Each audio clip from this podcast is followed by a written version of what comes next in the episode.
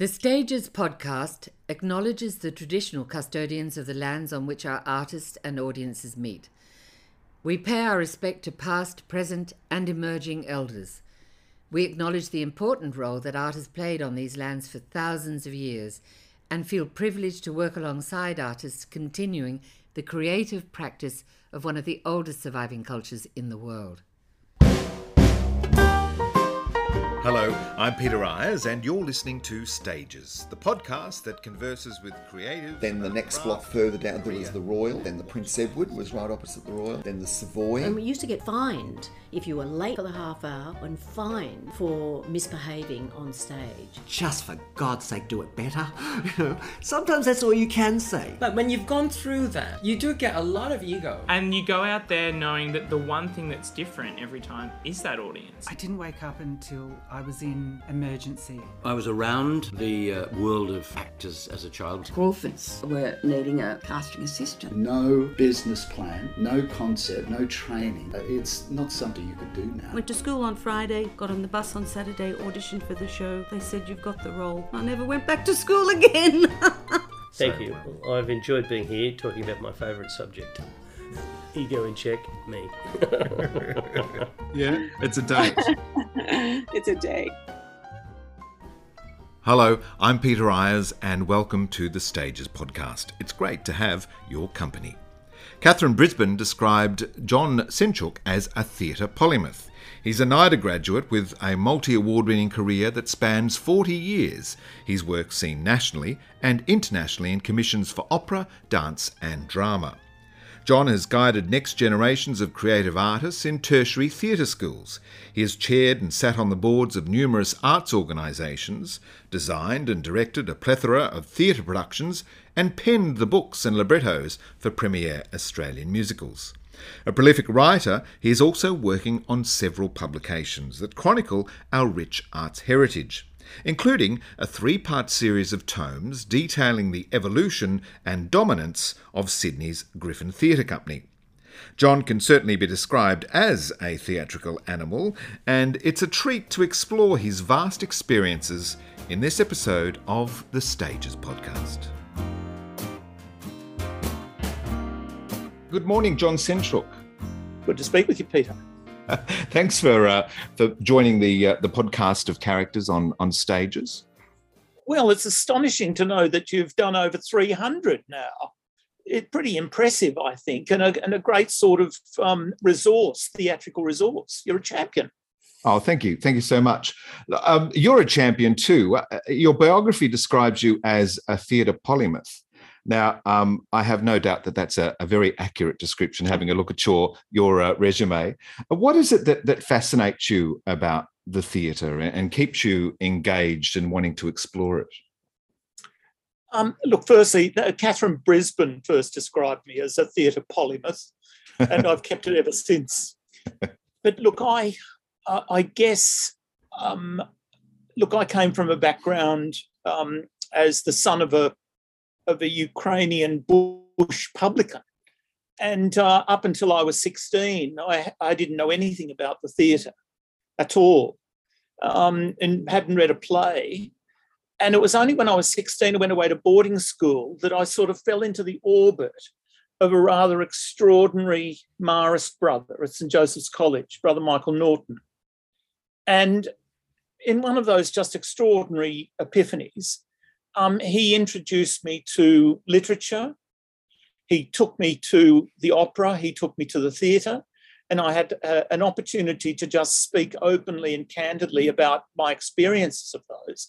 I mean, the first theatre he took me to, uh, he must have had a penchant for Robyn Nevin, because in the spate of two years, I saw, you know, Robyn playing Blanche Dubois, Cleopatra in season at Sarsaparilla and it it was um, a fantastic sort of introduction. Um, and it also helped a little bit that um, that Michael Norton was um, a fellow at Cambridge and knew E.M. Forster and all that wonderful crowd of early literary giants, and the ability to actually talk to him about those novels too in such an intimate way. I just got hooked on the theatre then. Um, and it, and and it's never waned ever since. I still get a tingle when the house lights go down and the curtain's about to go up on any theatre production that I see. Yes, I, I, heard it described as once as a beautiful lie, and I, I quote that often. it's where else can you go and be lied to and absolutely be taken in and um, invest in it? Well, in the theatre, in, in that context too, what amazed me about going to the theatre and, and still does is how we all, as a cohort of people, make the choice to pay a lot of money to sit in the dark with strangers in order for that lie to take place. It's that's a fantastic phenomenon. And, and, and you only experience it in the theatre. Maybe you experience in some way in a big sporting event as well. But it's that relationship that um, really sort of fascinated me. And when you in Australia saw some fantastic actors, like I was seeing at that time in the late 70s, early 80s, when the Sydney Theatre Company was just sort of like starting to bloom, and Richard Wherrett was producing those spectacularly, um, you know, uh, uh, uh visually oriented productions and big plays with uh, huge casts. Um, there was something exciting about uh, the early part of my career that sort of led me through, really. Yeah it's it's it's a communal experience, isn't it? And uh, in the same way that you know football can be likened to a religion, I think very much so. The theatre can, you know, th- those theatres are our temples, and the actors are the gods that we uh, we come to worship. And the other thing I'm being, I'm very conscious of now, as I sort of like devote my sort of time to theatre history, is that so many productions only exist in the memory of audiences so little of how great productions exist outside one or two reviews. And it, it's um, unlike in the States or in the West End, where great performers and great productions sort of like live on in the ether of, of the theatrical environment. We've, we've tended to sort of neglect our great productions and our great role players, the great actors, and um, they tend to slip into obscurity. And even noticing that Carol Raye has just um, passed, um, to, the, the number of people now who can't remember who she was or what she did, even though she was on the stage in the West End at 16 and had a career for you know 12 years eh, on, on the West End stage as a dancer that she created um, fantastic, well, the first great satiric television show, Mavis Bramston in Australia, and had a great career here as a producer. I mean, the memory of those people remains obviously in her friends and colleagues, and uh, but in fact, the majority of it lies in the devotees of the theatre. The fact that she had to wait until she was 99 to be recognised in the Order of Australia was uh, is sort of like a little too much too soon, um, as Sheila Florence once said, getting her first Logie. Um, but it's uh, it's an extraordinary uh, thing about how our theatre heritage is passed down, and it and in some ways it's pretty sad that um, young people don't have the benefit of that knowledge. And that's what I'm trying to fix in my own sort of small way by, by writing histories now that, that give backstage stories as well as the onstage public airing of our productions. Yeah, I think that ephemeral nature of, of theatre certainly makes it the the experience which is like no other. Um, you talk about Carol Raye, and and I hear people talk so often of that magic production of Noises Off, which I didn't see, but I, I, wish I had, with that extraordinary cast of her and Barry Creighton and Stuart Wagstaff, and and and also um, Traveling North, David Williamson's Traveling North. In, in, I believe that she was absolutely wonderful. Well, she was, but uh, I, I, was at the dress rehearsal of that Noises Off, and um, uh, uh, my old law school pal Tim McKenzie was sort of like making one of his first stage appearances um, he, like many of us, uh, started out in the law and gave it up for the theatre. But it was an hilarious afternoon. It was a matinee sort of like preview of Noises Off, and it was one of the funniest things I've ever seen. And I remember it absolutely. It um, but again, it uh, it, it um, the, the the the magic of those sorts of days. Look at that lineup of people that was in that production. Uh, Frank Wilson also, which who she played opposite in in Travelling North. Oh, in Travelling North. In fact, she did two productions of Travelling North because Aarne Neeme directed her in another production for Hunter Valley Theatre Company a couple of years later. So she got to know the role, but sadly, um, she missed out on getting the film role, which went to the equally fabulous Julia Blake. Yeah, yeah, yeah indeed. With Leo McKern, yeah. Yeah, yeah. Great film, great play. Um, yeah. Uh, we're recording this conversation on the day I release my 300th episode of mm. the Stages podcast, and I've chosen a focus on Gloria Dawn. And again, that came about uh, to honor, you know, though those those stars who are part of our heritage. I never got to see her perform, but you hear such wonderful stories of her in A Hard God and um, Mother Courage at the MTC and Gypsy, of course, which was her last great success. So I, I think it's important that we um, we somehow catalog those performances and, and retain them as, as reference. And and we and the theatre is about reinvention. Why do we love Shakespeare still? Is that each generation chooses to reinvest in the great work in the canon. And all we've got to get used to in Australia, I think, is reinvesting in our great theatre stars. You know, the, the, the, they are the foundation. I love that wonderful New Zealand, the Maori concept of uh, you know, we, we look at history as sort of in linear ways, but the Maori history looks at foundation, layer upon layer. Our, our, our theatrical tradition is based on what came before. Um, we judge, you know, we'll judge Richard Roxburgh's Prospero later on the year on John Bell's because it what came before. Um, so these sorts of things, I think, become really important.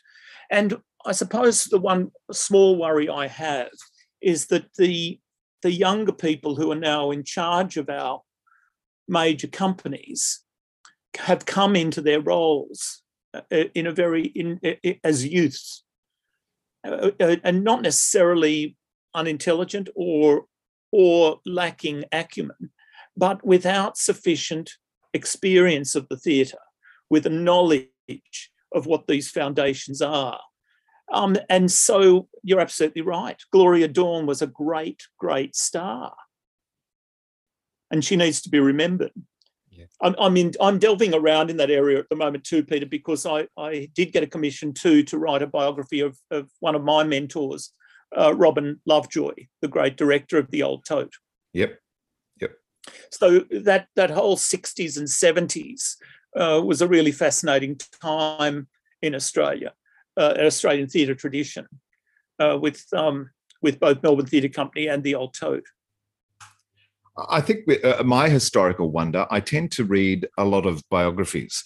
Um, because you're writing those biographies, do you get enjoyment from reading the, the, them, or where do you go to to uh, escape with your well, reading? I, well, in fact, I usually um, that's what I do. I mean, but like working in the theatre, you know, and and um, I noticed. You, I mean, you've you've you've interviewed a lot of a lot of uh, my theatrical mates, designers, but um, you recognise that what we do uh, is is not a job. It's it's you know part of the lifestyle, and part of what I do now. Even though I don't actually actively work in the theatre, I don't design. I do occasionally direct shows, but um, what I'm doing now, I just find is part and parcel of my life. I read, I read biographies, I read history of the theatre, and I'm most of the time researching. And every time I'm researching a project, um, it just sort of like unravels another fascinating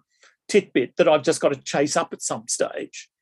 I'm working on a, a, a research project at the moment that is a, a sort of a, visual reconstruction of the um, an online reconstruction. The terminology, the technology escapes me. I can't do it. I've got an amanuensis who's building this stage for me in some some fabulous um, some fabulous program. But what it is is we're trying to reconstruct the old Victoria Theatre in Newcastle was built in 1891 um, and placing within it the first production, which was a wonderful uh, burlesque called Evangeline by E. E. Rice, that was a huge hit in America in the 1870s, 1880s. But just researching that project and visualizing that meant that, that the research project took me into discovering um, a, a whole range of facts about the producers the great McMahon brothers that there's very little written about. So these sorts of things excite me. When I come across an unknown and start delving into all that, I start to get excited again.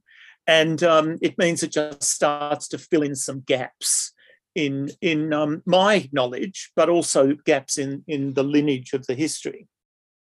I, I, don't want to sound like an old man, but but how do we get the young performers and the young creatives to get excited and and be interested in in their history? I mean, part of it is a natural curiosity, but but I remember when I was a kid, you know, you'd get the latest cast recording, you'd read every ensemble member, I'd watch the credits of every film.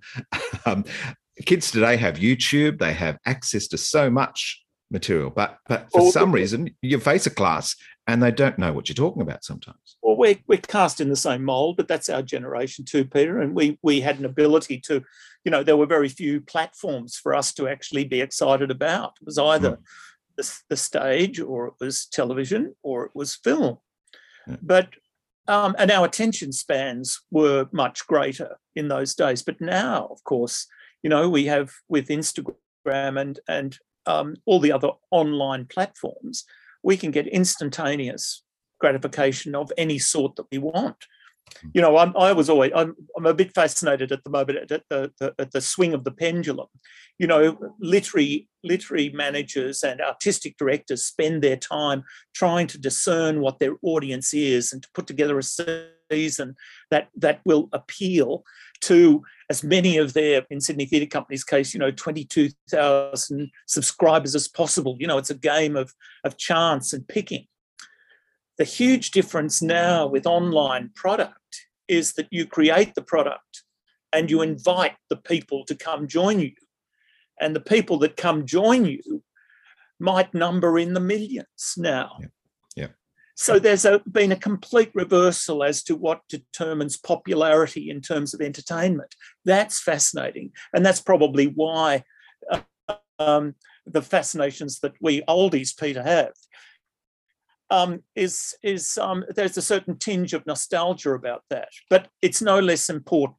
I feel we've got to try and educate people to actually regard history um, as being fundamentally crucial to how we actually continue the process of the theatre, especially in Australia.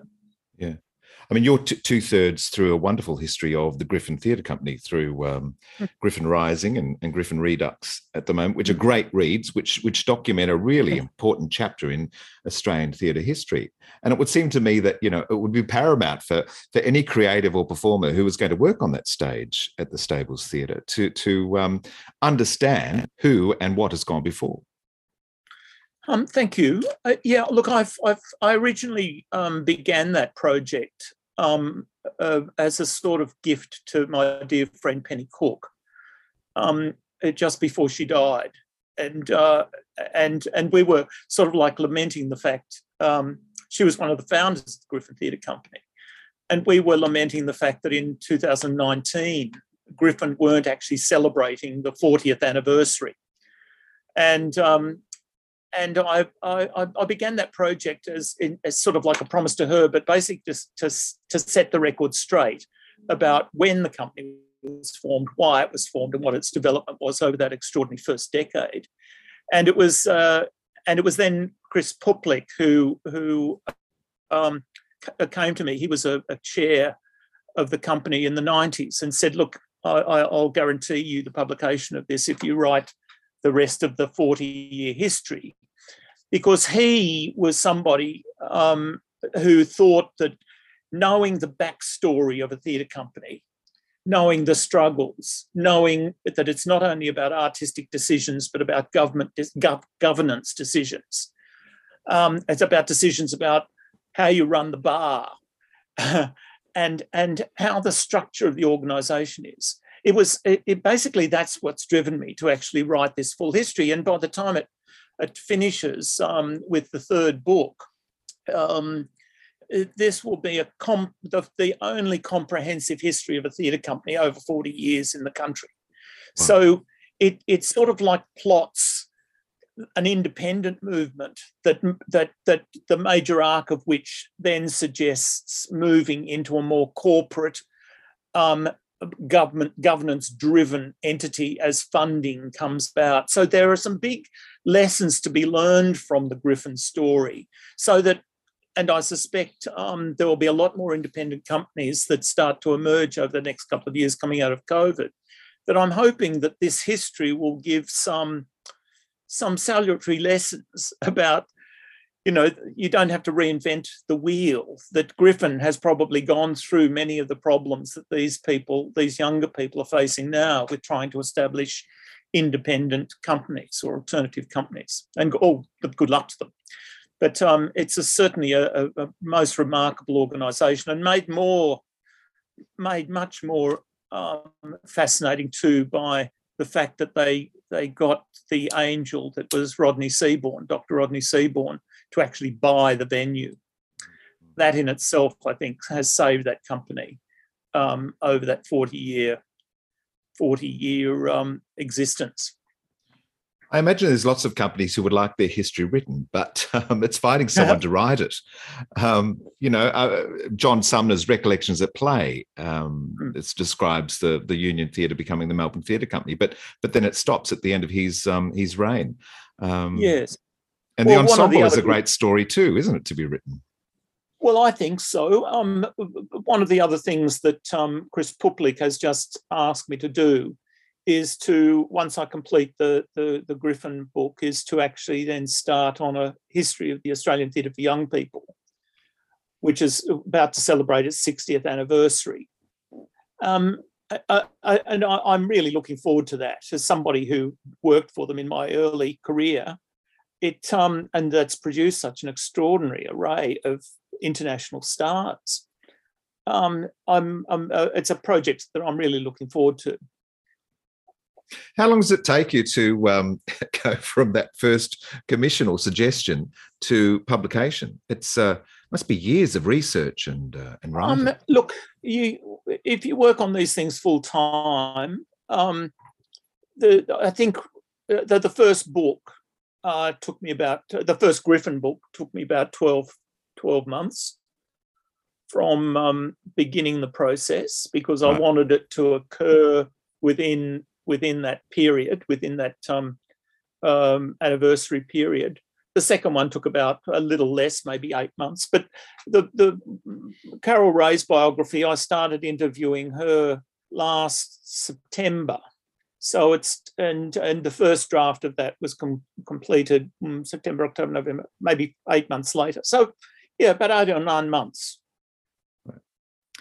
Let's go back to your youth. And um, we have a, a Maris brother who ignites this passion for, for theatre and, and live performance within you. Are you starting to think that's the industry that I want to work in, or did you have other career aspirations, or perhaps your your parents were steering you in a particular way? Well, look, um, my father died when I was young. Um, um they were um, Ukrainian refugees that that um, came here in, in 1948, and typical of that um, of that time, they were pushed out to the bush uh, to earn a keep.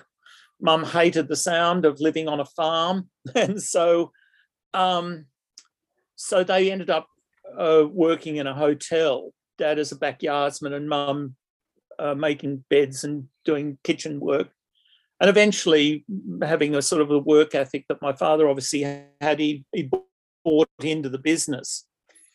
But he died when I was 10 and mum took over the took over the, the hotel business. And all during my my sort of like primary, early secondary school years, I my life was um, was actually coming home from school, doing my homework, having dinner, and then going and pulling beers until 10 o'clock that was my life. Um, and um, it was partly I was the only son. I was looking after mum. and looking after the business in, in, in the ways that I could. And as fantastic as that was as a lifestyle, um, when I got to 16, I said to mum, look, I've, I can't, I've, I've got to get away. You know, I just felt as though I needed to, to change my environment. So fortunately, one of my dad's, one of my dad's old partners um, was an, an ex-Joey's boy. And so he managed to get me into St. Joseph's College in Hunters Hill. So I went for the last two years, and this is where I met the great Michael Norton. But when I finished high school, um, I felt as though I owed my mother um, something for, well, basically, you know, she worked for me, and and I felt as though I needed to to to repay her. So I enrolled to do law at Sydney University, and that's where I thought my career was going to go. Um, so uh, I had a fantastic sort of um, first year at law, and I had a wonderful, um, wonderful. Uh, I, I, the criminal law appealed to me, and I had a wonderful criminal law lecturer called Greg Woods, who's since become a judge. But um, uh, he advised me. He was a great mate of um, John Gaden's, and um, and uh, uh, uh, who who also I think began in the law, as so many people, so many actors did, like John Howard, all starting in the law. But Greg Woods uh, said, "Look, if you want to be an actor, uh, sorry, if you want to be a lawyer, a barrister, you need acting training." So I thought, okay. So I went and did some classes with Hayes Gordon and Zika Nester over at the Ensemble Theatre. So which was a, a total revelation doing all this stuff. Um, learning, you know, the method that you know Stanislavski filtered through, you know, the American um, Stella Adler School and so on. But um, and eventually, I started uh, to take time off from university to do some acting gigs. You know, the pub theatre was very big in those days, so I started to do some pub theatre and I got a couple of roles in in some TV series. I remember doing the pilot of a of a of a detective show that that uh, that starred John Stanton at one early stage, and John Krummel was the villain in it. I remember, but uh, but I soon then realised that that this new world of the theatre, as me as an actor, was actually much more exciting and much more interesting and provocative than and i was reading more i was reading plays and i found the whole process of interpreting text a really fascinating endeavor. And so i eventually transferred to arts law and did some did some arts subjects but that didn't work so after this at the end of the second year i just withdrew um, and i think greg woods was probably pleased that i did um, after he marked some of my papers but um, my heart wasn't really in it. But but it didn't take me long then to realize that I wasn't a good enough actor. I needed to have more specific training. So I applied for NIDA. And because I was unemployed, I applied for every course. I applied for the acting course, the design course, the stage management course. And um, interestingly enough, they they I got through to a, a, a late afternoon audition at NIDA, which apparently is very good. But eventually the word came back that I wasn't quite good enough. And um, in fact, I was rejected from all the courses until uh, January of 1983. I got a, uh, sorry, 1981, I got a telegram from Elizabeth Butcher, which read Dear Michael, obviously intended for Michael Scott Mitchell. Dear Michael, we now have a place for you at NIDA in the design course. Will you accept? And as I discovered later, Michael got my telegram because he too was rejected in the first round of that NIDA intake for 1981. And so it was in a strange sort of piece of serendipity that I entered into the theatre through design at the National Institute of Dramatic Art. And it felt very comfortable. I'd done very little visual arts in my life prior to that, but somehow I had a facility and um, and that was a fantastic group to spend time with Michael, who had just come from um, architecture at Sydney University. Robert Kemp was in my year. Um, Judith Hoddinott, and Derek Cox. And the five of us, um, well, in fact, there was more that started out. One of the one of our other early graduates who dropped out was Deborah Thomas. Deborah, who who was an international model, was looking for a new career, and she came to NIDA, and again, she couldn't cope with with uh, all that uh, uh with her jet setting career prior. But uh, she eventually became the editor of Cleo and of the Australian Women's Weekly. Um, and it's great to, to, to stay in contact with her. But that clutch of, of Robert and Judith and Derek and Michael and myself um, had a pretty good run. I think we were a year that continued to get work throughout. And Michael, who's just um, become the president of the Australian Designers Guild, is probably the generation's great designer, great theatre uh, stage designer. Uh, you mentioned earlier that that Robin Lovejoy was a mentor of yours. Uh, I imagine he was on the, the faculty at NIDA at the time. Well, one of the, the, the reason why Michael and I eventually got um, a position was that Robin came in to replace Alan Lees, who was um, who who had auditioned Michael and I, um, and and we were both um, rejected. And I've become a great friend of uh, Alan Lees now, so there's no no recriminations there. Um, but um, when Robin came in, he saw he he saw he, he, reviewed the list, and it was Robin who then offered um, offered both Michael and I uh, reprieves and gave us positions, and he was he was there for um, for our for a, for our tenure at NIDA. And he he was uh, he saw in me, I have to say, not a designer but a director and um, and he he was a he was provocative, Robert, a fantastic, um, a fantastic and brilliant man.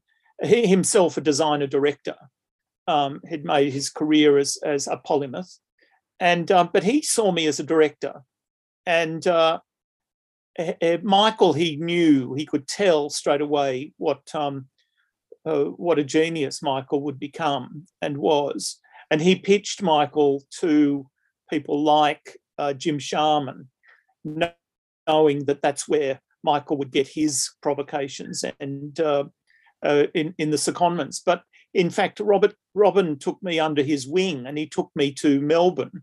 And uh, for my uh, secondment, I was an assistant director on his revival of. Um, oh, sorry, it was in, in fact the premiere of his production of Idomeneo um, with Nance Grant in Melbourne. And um, John Truscott was the designer. And uh, I also got to work on um, a production of Carmen, a new production of Carmen down there. With this was with the old Victorian State Opera. But that in itself, I thought was was an insightful thing on Robin's behalf because he knew at some stage that I would I would be more interested in pursuing those sorts of, um, of approaches to the theatre as opposed to a designer. Um, and I'm grateful to him for that. He gave me tremendous insight. And so um, I'm very pleased to be sort of like giving him something back with this book as well. Was it problematic going into that design course without any real visual arts experience or, or skill? Um, well, look, uh, uh, the, the course actually, you know, the course in those days, well, let's be frank, the, the design course and the, the technical production course back in those days was basically the support structure for the acting course, you know, to provide the productions for the actors. I mean, that's we all knew it at the time, and you know, we were housed in in shocking conditions back though back then, uh, makeshift sort of studios.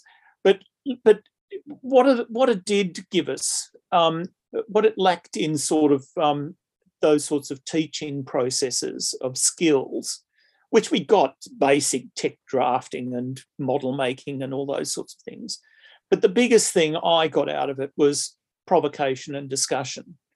You know, that Robin introduced us to alternate ideas and, and we became self reliant. So the art uh, and the craft of design was something you could actually pick up and learn. You know, it wasn't it wasn't um, uh, you know nuclear science. Um, but what was important that was that you approached a text from a visual point of view, and and Robin was um, brilliant at actually giving us that or introducing us at least to that skill. And some of us uh, took it, um, like Michael, just took it the ball and ran with it. I was a bit too cerebral. Um, and even though I did have a fantastic career as a, a designer, and I'm very pleased to have had it, um, I didn't feel quite at home in that. I mean, I one of my uh, one of uh, I was so um, impressed by a designer called Jenny Tate, and um, Jenny was a brilliant designer and and a film designer as well. But she would, you know, she, the, when you saw her work in a wardrobe and build a costume, and you know, she would get ecstatic over fabrics and textures and you know she, it, it was a it was a process for her that was sort of like almost religious your word earlier. That process i could never feel that you know i was always interested in the dramaturgy in in what the words meant in the making meaning of the text. That's where i felt most comfortable and of course that transferred to, to when i started working um, when I, I, I had a fortunate um, opportunity to go down and be, and work in the tertiary system. Barry Conyngham, the composer, was um, setting up a faculty of creative arts at the University of Wollongong in 1988-89. And he invited me to come on board to set up the design course and uh, the dramaturgy course, and, and which I did, and it was fantastic 18 years I had at that institution concurrently with working in the theatre. But what that introduced me to was I did a lot of work with the uh, regional company Theatre South in those days. And it's it's through Des Davis, who was then the artistic director, who was also an academic. Um, it was through him that I, I, I was on my training wheels as a director. So I got to do um, a, a, lot of the great classics. I had a fantastic penchant for Shakespeare. Um, and so, you know, I directed Hamlet and Twelfth Night and a whole range of other projects, Jeff Kevin in Christian Brothers. So I was doing a lot of that work. I remember doing an early production of um, After Dinner. Um, uh, but um, I, it, it, was something that I enjoyed, and I often designed my own productions. So it was a, it was a really fantastic um, and very creative period I had during the during the 90s from that point of view. I was very busy. You, you were effect, effective at collaborating with yourself.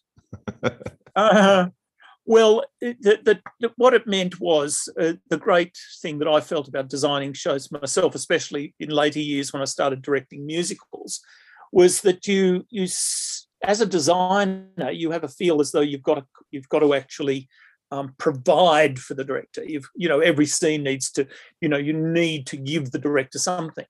But when I started to direct shows that I designed, I realized that in fact that was an error. That in fact some some parts of a production you've got to just leave to the mise en scene. You've got to leave leave it to the director to solve the problem. You know, de- designing for the theatre is not um, what Richard Werris once say about designing for the theatre. He said, you don't have to have all the answers, but you have to be answerable to the choices that you make. And, and ultimately, in any production, the collaboration, and I had this with Wayne Harrison too, um, when we did a lot of shows together at Sydney Theatre Company, that some things that I just had to say, it's up to you. Whereas other things, he would say, well, look, I need these last 10 minutes. I need to hand them over to you, which is what we did in Amy's View. And, and I love that sort of like approach to the theatre. You, you um, collaborated, but, I think, over 20 productions at, at STC. Uh, um, and one of them was the premiere of, uh, Australian premiere of Into the Woods. Oh, yes. Now, now had the Broadway production been televised uh, at that stage? I mean, oh, did audiences no. no, so they didn't know what that set design was like. I was going to say, what was it like sort of coming up with something which was not the Broadway franchise? You know, you were well, able to do an no, original. I mean, production. there are two things there are two things about doing a, a I mean, I with Wayne, we did a lot of um, apart from you know premieres of David Williamson's work, which we did a, we did a couple of. Um, most of the time, our collaborations were on shows that had originated on Broadway or the West End. You know, Six Degrees of Separation or, or Shadowlands, or we, you know, our first collaboration was on uh, The Normal Heart, um, Larry Kramer's fantastic play. But um, when it came to the Into the Woods, what makes musicals so difficult, uh, and especially with something like Sondheim, um, our first collaboration, Wayne and I, was on uh, the revival of Little Night Music. And um, the thing to realize with something like a musical is that so uh, Sondheim wrote the wrote the um, the end of the first act, the finale to the first act, once they were in the theatre, and and that fabulous original design for for a Little Night Music on Broadway had all these wonderful screens that would come across and change the set quickly. Well, when you actually begin a new production and you don't have the value of that original design, you've got to create that sort of and fit in with the music and fit in with the action. It was also easy for Sondheim sitting there because he could work it around the original production. When we came to um, when we came to a little uh, to into the woods, a couple of things uh, complicated the matter. Um, one was that um, uh, Wayne was privy to um, and wanted to include uh, a couple of extra songs for The Witch. And um, also, he had um, a concept uh, for the production that was based on him meeting um, and communicating with Sondheim. And Sondheim at, at some point had mentioned to him that he sort of wrote into the woods as a cathartic experience um, for all his friends uh, dying of AIDS at the time, and and and there was a, a notion um, that the giant um, was AIDS, you know, indiscriminately stamping across the country, um, and and and as intellectual as all that is, I suppose, is one thing. But Wayne wanted to frame uh, the work in a certain way that suggested that. And so we opened that production of Into the Woods in Stephen Sondheim's New York apartment, sitting um, in front of his white piano. And uh, as the overture began, the piano opened and all the characters stepped out of the piano. And and I created a set that turned, as as Geraldine quietly, quite rightly says in her biography, her memoir, was sort of like they used to call it the mix master. Um, we'd never get away with it today with occupational health and safety, but it was a it was basically a, a donut revolve on an angle with a central lift, and it it when it worked, it was sensational. Um, we just got controversial because it took us a little while to get it right. And we had to cancel previews and, and then the lift and then the revolve of the opera house that we relied on, you know, broke down and we had to get stuff from from apart from Germany. But uh, at the end of the day, uh, uh, uh I was very proud of the work, even though it was one of the most you know stressful times. And um, and it was interesting just to read Geraldine's uh, you know response to the work from an actor's point of view because a lot of people were stressed by the whole thing by the fact that STC couldn't afford to get the revolve into the rehearsal room and then we had a short protracted we had a protracted time in the theatre and so on so it tested everybody but Wayne had a steel rod up his back and um, and we got through that production. It was hugely successful, and I was very sorry that they just didn't. Um, there was a lot of talk that it would tour but the logistics, I think, just defeated it at the end of the day. A show that did tour was uh, Williamson's Dead White Males. I, I, think that went on a big national tour. What are the considerations in designing a show that's going to tour and and be at home in many many different theatres? Yeah, uh, well, one of the advantages, um, one of the advantages with a with a production like Dead White Males is that we basically knew what the smallest theatre was going to be. The tours are sort of like set so far in advance so that you know exactly. So when you come to design something like that, it becomes a logistical process of doing the overlays. And in that particular case, um, in that particular case, what was fascinating was that, that um, I'd already virtually designed the set because uh, a couple of years earlier, Wayne and the most wonderful, the you know probably my second great mentor, Philip Parsons, Dr. Philip Parsons of Currency Press fame. Um, but we had um, we worked on a series of Elizabethan um, projects, research projects. Philip was the uh, was the person that built the um, had built the uh, replica New Fortune Theatre, the University of Western Australia, and his great interest was um, the dramaturgy, uh, excavation dramaturgy. What could you learn about Shakespeare by doing Shakespeare under Elizabethan working conditions, which he did um, on that space. And when when he uh, and during the early 90s, we started a series of projects where we did Shakespeare under Elizabethan working conditions, myself, Wayne, and um, and and Philip. And we started, they'd started a little earlier with productions of, of um, Marlowe's Faust and Hamlet. I think Hugo Weaving was played Gertrude. Um, and then I came along and we started to uh, codify it a little with the design, and and we did it outdoors. Um, we did a production of Othello with uh, David Downer and John Howard playing Iago, sensational, and um, Nick Eadie as uh, Cassio. And then eventually that grew, and we did productions of um, um, Henry IV, Part One, King Lear with Ron Haddrick, and then we did Antony and Cleopatra with John Howard, uh, with John Stanton and Sandy Gore. But then Wayne wanted to put that process of what we'd learned about acting and what we'd learned about staging. He wanted to put it into the drama theatre. So we did a production of Much Ado About Nothing. John Howard and Pamela Rabe playing Beatrice and Benedick. And, and, and um, it wasn't a match made in heaven, but um, it was an interesting process of how we converted that whole idea into a proscenium arch venue using the same room in the drama theatre. Now, I designed this raked stage for that production, and we used a series of drapes and so on. But a couple of years later, when Wayne actually got the first draft of Dead White Males, which features a character of Shakespeare, Wayne said, Why don't we just use the foundations of the Much Ado About Nothing set and the and and all we'd learnt from that Shakespeare experimental season. Why don't we just use that in order to look at this view of postmodernism that uh, David was pursuing at this point, and to actually and as Shakespeare was in the in the rather extraordinary opening scene, Shakespeare is approached by a, a lecturer and shot. Shakespeare is dead you know the author is dead you know the whole concept of postmodernism that david was playing with at that stage.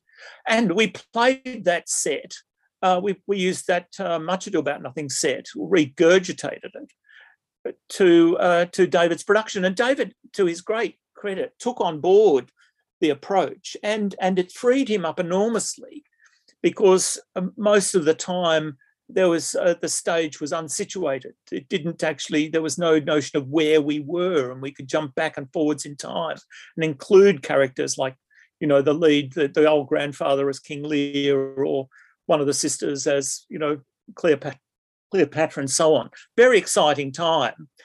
Um, and as it happened, um, Dave, uh, that play for some reason hit the zeitgeist and um, it toured nationally, but it had, um, I think, two or three return seasons in Sydney with multiple casts, and at the time was probably one of the biggest, you know, hits box office wise that Sydney Theatre Company had had.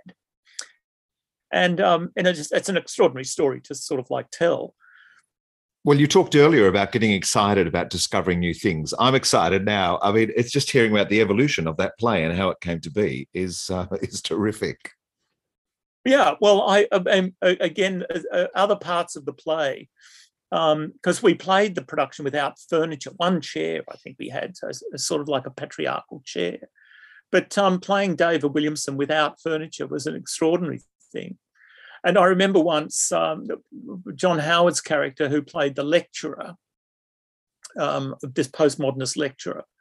Um, I remember he, uh, I, I, was telling John a story once about um, at Wollongong University how there was a, a, a tutor there that actually gave his tutorial sitting on the floor, everybody in a circle. And I think, without naming names, he was passing around a flag um, as well. But that's how, in those days, that's what you could do at the at the theatre at, at, the university. But anyway, John took to that with with relish, and and uh, so our tutorials in that production had everybody, all those kids sitting around the floor, uh, sitting around on the floor taking taking um, taking their tutorial. But uh, that that was um, uh, that was such a good cast that production too. I mean, John John in those days was was um, extraordinary. And um, I always regret that he sort of like gave up, you know, his classical acting, and he had all the good reasons for doing that. But um, I can't get, uh, you know, I've, never been able to forget his Coriolanus with with said Phil Quast in Gale yes. Edwards' production. Extraordinary. Or indeed, is he's John Proctor in The Crucible.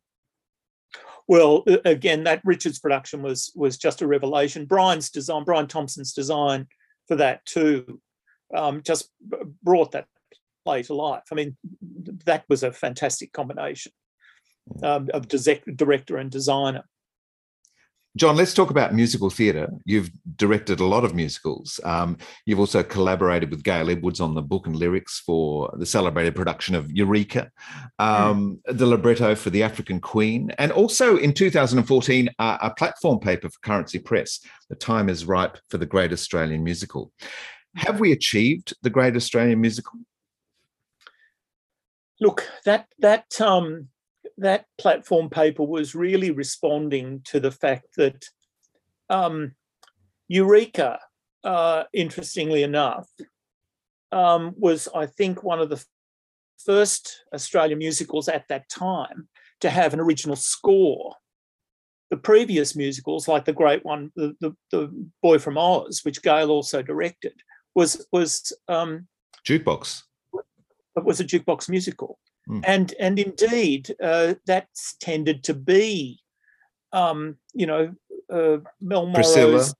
Dusty, Priscilla, Moulin Rouge, were all relying on all relying on um, on jukebox and uh, and other scores, and so part of um, part of part of writing that um, platform paper as a provocation was to say there's got to be a better way for us to actually encourage producers to invest in totally original scores, totally original Australian stories. Didn't mean they have to be Australian stories. You know, that's an that, there's another great discussion to be had there about what makes a work Australian.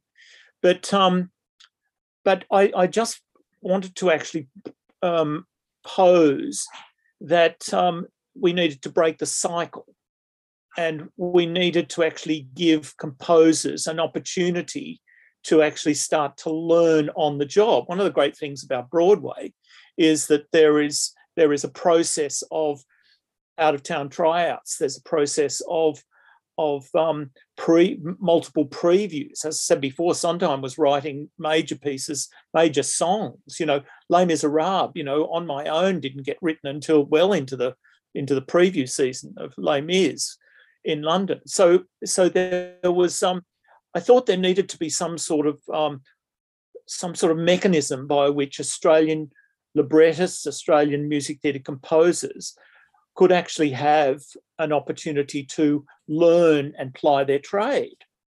Um, the idea of orchestrating a work for the theatre. We have some great, great musicologists like um, Max Lambert and um, and uh, uh, Michael Tyack, who who are the great elders of the music theatre in this country, who are just so adept at understanding what makes a work tick. Now, we just needed to let younger composers work with people like them and, and the great music theatre composers and directors like Gale Edwards and so on. Um, that's what the provocation was. And I suggested at that stage that there was a Perth solution. that we get people out of town. You know, most theatre companies, most most music theatre companies, uh, the best scenic workshop in Australia was then in Perth. So they would make them there, and, and it was quite logical, and then they'd ship them out, so on. Anyway, that was a logistical part of this process. The bottom line was to actually say, I thought that that um, federal and state governments should be involved to encourage producers um, to actually start making work in Perth, so that when these things were produced, um, they had local critics, so you weren't decimated by the Sydney or Melbourne critics in your first production, and um, and that there was a way of actually helping to finance new work, two or three shows a year, by actually encouraging international producers to be part of this process. Ultimately, uh, that's a very succinct way of, of talking about what all that was. But that was in 2014, 2015. But I think Simon Phillips, since then, has actually um, well, in a way, he sort he, he sort of did something that sort of worried me uh, when I was writing the paper, and that was something that still worries me a bit, and that's how commercial producers are sort of jumping into bed with subsidised companies, and um, but I think with Ladies in Black, um, I think it had its difficulties with Queensland Theatre Company, but there was a new and original work that Simon um, Simon was able to actually bring his experience to.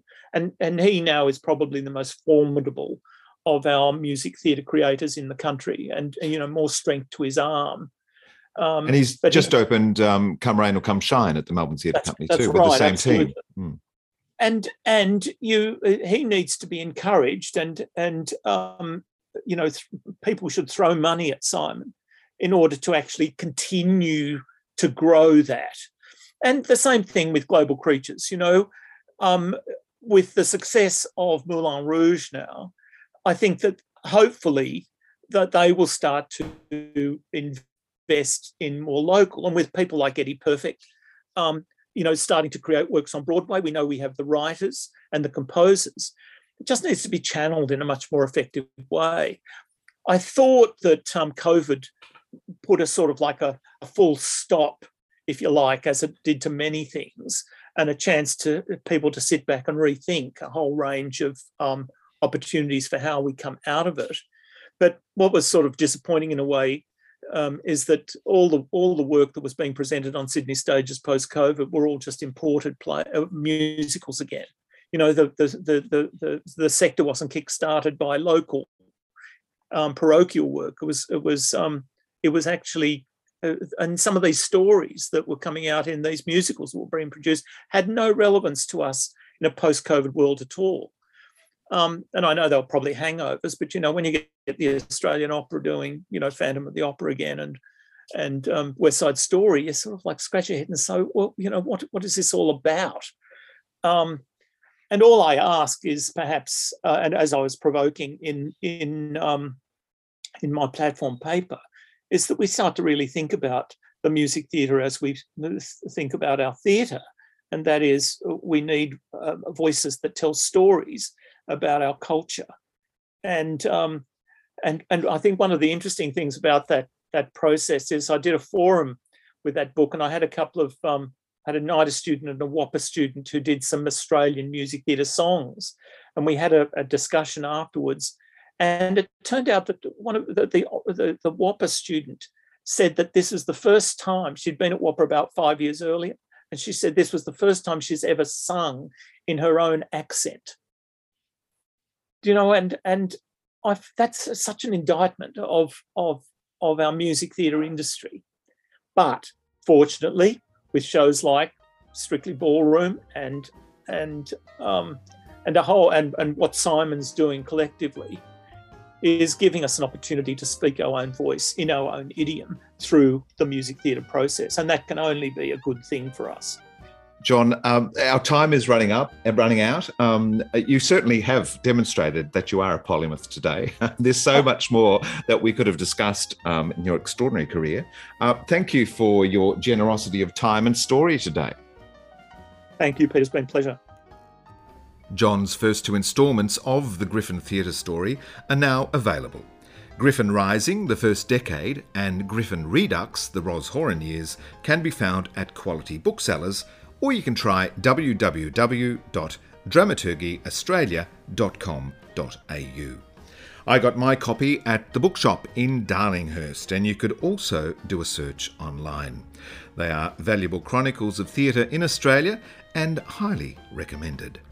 Thanks for joining us in this episode. You can check out all of the episodes featured in the podcast thus far by visiting our website www.stagespodcast.com.au. I'm Peter Eyers. Keep well, keep warm, stay safe, and I'll catch you next time.